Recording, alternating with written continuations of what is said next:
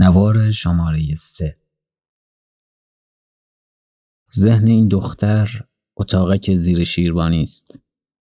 اتاقکی که در آن چیزها سالیان سال بر هم تلمبار شدند. گهگاه چهرهش در پنجره های کوچک زیر سقف نمایان می شود. چهره غمگین او که در به رویش قفل بوده و زیادها رفته.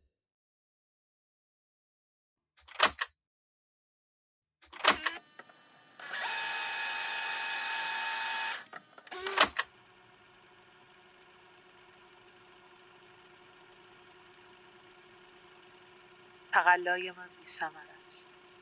این خواب عمیق را نمی‌توان آشفت. تو به ندای من جوابی نمی‌دهی. کوه نیستی که اگر اسم تو را فریاد کنم دست کم صدای خودم را باز بشنوم. تو مرگ کوهی. صدا را نمی‌گیری و انعکاس آن را باز نمیگردانی. یعنی که از این دوراهی منزل گذشته ایم و دیگر نمی‌توانیم به هم برسیم. آدمیزاد یک بار به دنیا می آید اما در هر جدایی یک بار تازه می میرد. من نمی توانم ابرها را برایت به چنگ بیاورم و یا به خورشید برسم. من هرگز آن کسی نبودم که تو می‌خواستی. متاسفم از اینکه رویای تو را تعبیر نکردم. من تنها برایت آوازی خواندم و گذشتم.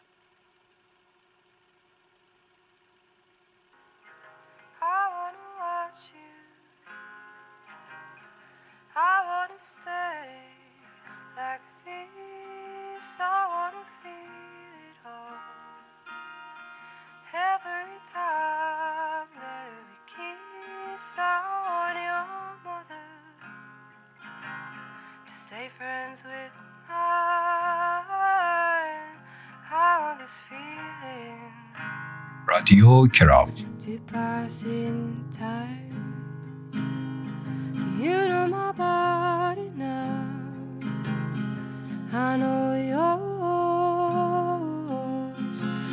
so many things between these walls and every gift you buy me. I know what's inside.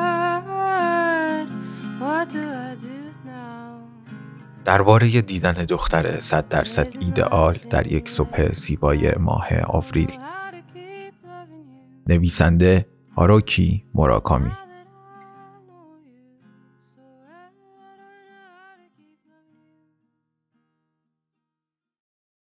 توی یه صبح دلپذیر ماه آوریل تو خیابون فرعی باریکی تو محله شیک هاراجوکوی توکیو از کنار دختری که صد درصد ایدالم بود رد شدم. صادقانه بگم که خیلی زیبا نبود. هیچ ویژگی برجسته هم نداشت. لباسش معمولی بود. پشت موهاش وقتی خواب بودن تاب خورده بود. خیلی جوون هم نبود. احتمالا سی سالی داشت. در واقع دیگه نمی‌شد گفت دختره. با این حال از فاصله پنجاه یاردی می‌دونستم که اون دختر صد درصد ایدئال منه. لحظه که اونو دیدم قلبم شروع به تپیدن کرد و دهانم مثل کویر خوش شد. احتمالا شما هم سلیقه خاصی در مورد تیپ دختر مورد علاقتون دارین. دختری با مچ پای باریک یا چشمان درشت یا انگشتان خوش ترکیب یا بدون هیچ دلیل خاصی از دخترانی خوشتون میاد که هر وعده غذا رو با تومنی نمی‌خورن. خب من هم سلیقه خاصی دارم. گاهی می‌بینم توی رستوران به دختر میز بغلی خیره شدم چون از فرم دماغش خوشم میاد. اما هیچ کس نمی‌تونه بگه که دختر صد درصد ایدئالش درست مطابق تصورات قبلیشه. با اینکه خیلی به دماغ اهمیت میدم یادم نمیاد دماغ اون چه شکلی بود یا اینکه اصلا دماغ داشت. تنها چیزی که می‌تونم به خاطر بیارم اینه که اون اصلا زیبا نبود. عجیبه. به یک نفر میگم دیروز تو خیابون از کنار دختری که صد درصد ایدئالم بود گذشتم. اون میگه خوشگل بود؟ نه خیلی. پس از اون تیپ دخترایی بوده که تو ازشون خوشت میاد؟ نمی‌دونم خیلی یادم نیست چه شکلی بود. شکل چشماش یا اندازه سینه هاشم یادم نیست. عجیبه. آره عجیبه. اون که حوصلش سر رفته میگه خب حالا چیکار کردی باهاش حرف زدی رفتی دنبالش نه فقط تو خیابون از کنارش رد شدم اون از سمت شرق به سمت غرب می‌رفت. صبح واقعا دلانگیزی تو ماه آوریل بود. کاش می‌تونستم با اون حرف بزنم. می‌شد نیم ساعتی با هم حرف بزنیم. فقط درباره خودش ازش می‌پرسم و از خودم براش میگم. این کاریه که واقعا دلم می‌خواد بکنم. دلم می‌خواد براش در مورد بازی تقدیر که باعث شد توی یه صبح دلپذیر ماه آوریل سال 1981 از کنار هم توی خیابون فرعی تو محله هاراجاکو رد شیم حرف بزنم. این اتفاق پر بود از رازهای مگو. درست مثل ساعت عتیقه که وقتی دنیا پر از صلح و صفا بوده ساخته شده باشه. بعد از اینکه با هم قدم می‌زدیم یه جایی با هم نهار میخوردیم. شاید شاید یکی از فیلم های وودیالن رو تماشا می‌کردیم و به بار یه هتل می‌رفتیم تا یه کوکتل بنوشیم. توانایی و آمادگی در قلبم رو تق تق می‌زنه. حالا فاصله ما به باریکی 15 یارده. چطور می‌تونم سر صحبت باز کنم؟ چی باید بهش بگم؟ صبح بخیر خانم. ممکنه نیم ساعت وقتتون رو بگیرم تا صحبت کوتاهی داشته باشیم؟ مسخر است. مثل یه فروشنده بیمه به نظر می‌رسم. عوض می‌خوام. ولی احیانا شما می‌دونید این دوروبرها خوششویی شبانه روزی کجاست؟ نه نه اینم به اندازه قبلی مضحکه اول اینکه من هیچ لباسی دستم نیست بعدم اینطوری کی می‌فهمه که داری به اون نخ میدی؟ ممکنه گفتن خود این حقیقت ساده کمک کنه. صبح خیر شما صد درصد دختر ایدئال من هستید. نه باورش نمیشه. اگرم باور کنه ممکنه دعوتم رو برای قدم زدن قبول نکنه.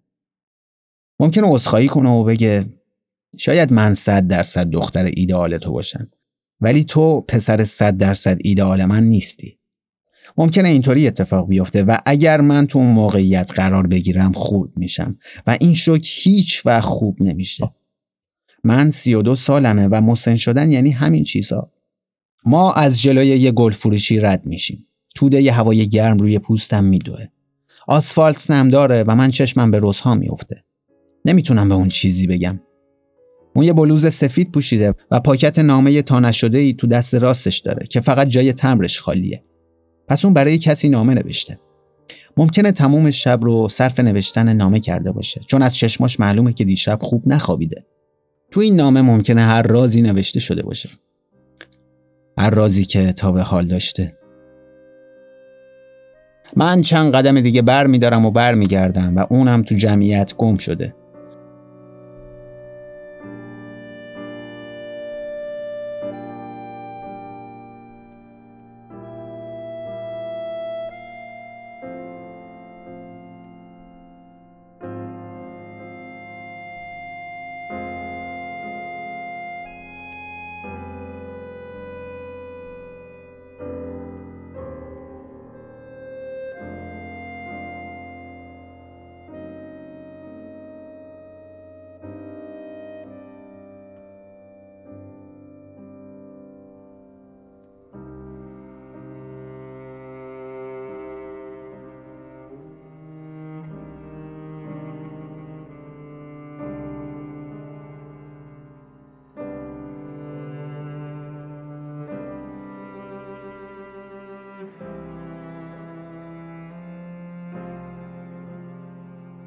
حالا البته دقیقا می‌دونم باید چه چیزایی بهش بگم.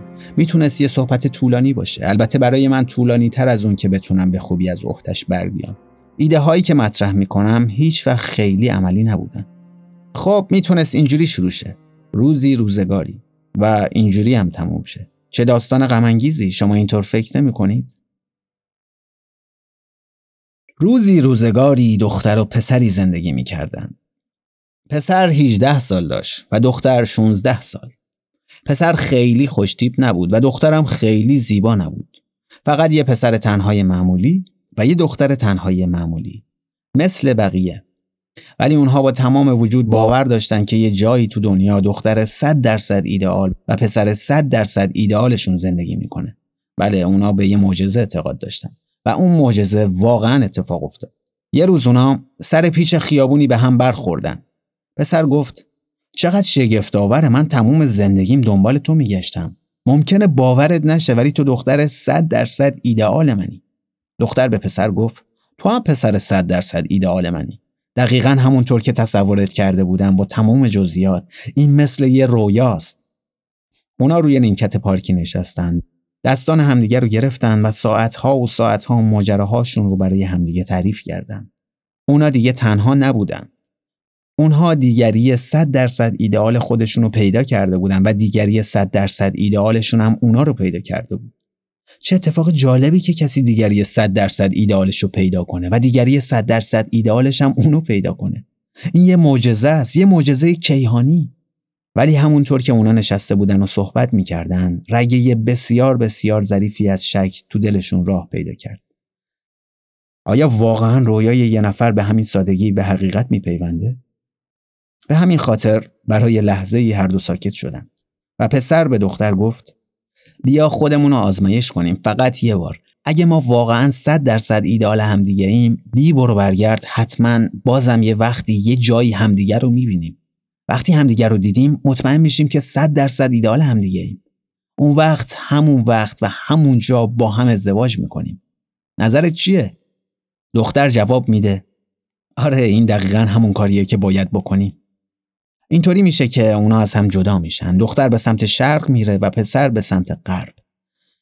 ولی این آزمایشی که اونها در موردش توافق کردن اصلا لازم نبود. اونها نباید به این آزمایش تم می‌دادن. چون واقعا و حقیقتا دیگری صد درصد ایدئال همدیگه بودن. و این یه معجزه بود که اونها یکدیگر رو ملاقات کردن. ولی اونها اونقدر جوون خام بودن که فهمیدنش براشون غیر ممکن بود. امواج سرد و بی احساس سرنوشت بیرحمانه اونها رو دستخوش تلاطم کرد. یه زمستون دختر و پسر هر دو آنفالانزای سختی گرفتن و بعد اینکه هفته ها بین مرگ و زندگی دست و پا زدن تمامی خاطرات سالهای گذشته از ذهنشون محو شد. وقتی بیدار شدن سراشون درست مثل قلک دی اش لارنس جوون خالی بود. اونها امیدوار و مصمم بودن و با تلاش های بیوقفه یه بار دیگه تونستن دانش و احساسی که برای بازگشت به جامعه آدم های بالغ لازم بود یاد بگیرن. شکر خدا اونها واقعا شهروندان شریفی شدن که می‌دونستن چطور خط متروشون عوض کنن و کاملا قادر بودن نامه سفارشیشون رو تو اداره پست ارسال کنن. در واقع اونها بار دیگر عشق رو هم تجربه کردن. گاهی 75 درصد عشق و حتی 85 درصد عشق. زمان با سرعت تکان دهنده گذشت و خیلی زود پسر 32 ساله شد و دختر 30 ساله. توی یک صبح دلپذیر ماه آوریل پسر در جستجوی یک فنجان قهوه برای شروع روزش از غرب به شرق می‌رفت و دختر برای پست کردن نامه سفارشی از شرق به غرب می‌رفت. هر دو توی یک خیابون تو محله هاراجوکوی توکیو اونا درست تو مرکز خیابون از کنار هم رد شدن.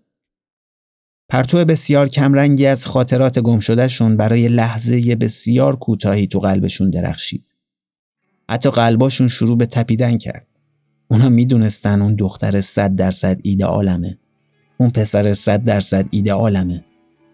ولی پرتو خاطراتشون خیلی ضعیف بود و ذهنشون دیگه شفافیت چهارده سال پیش رو نداشت.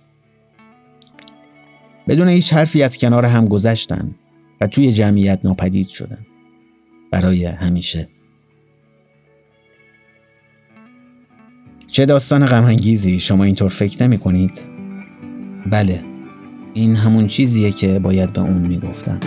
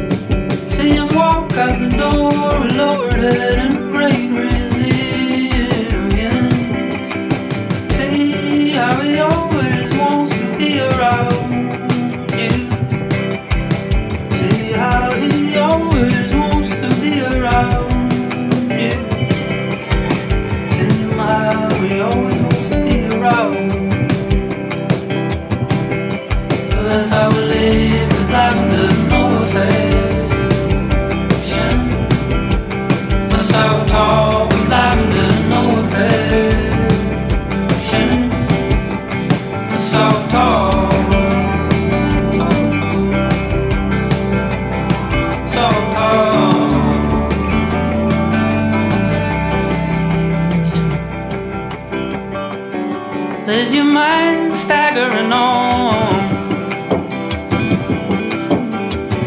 See him walk out the door and lower it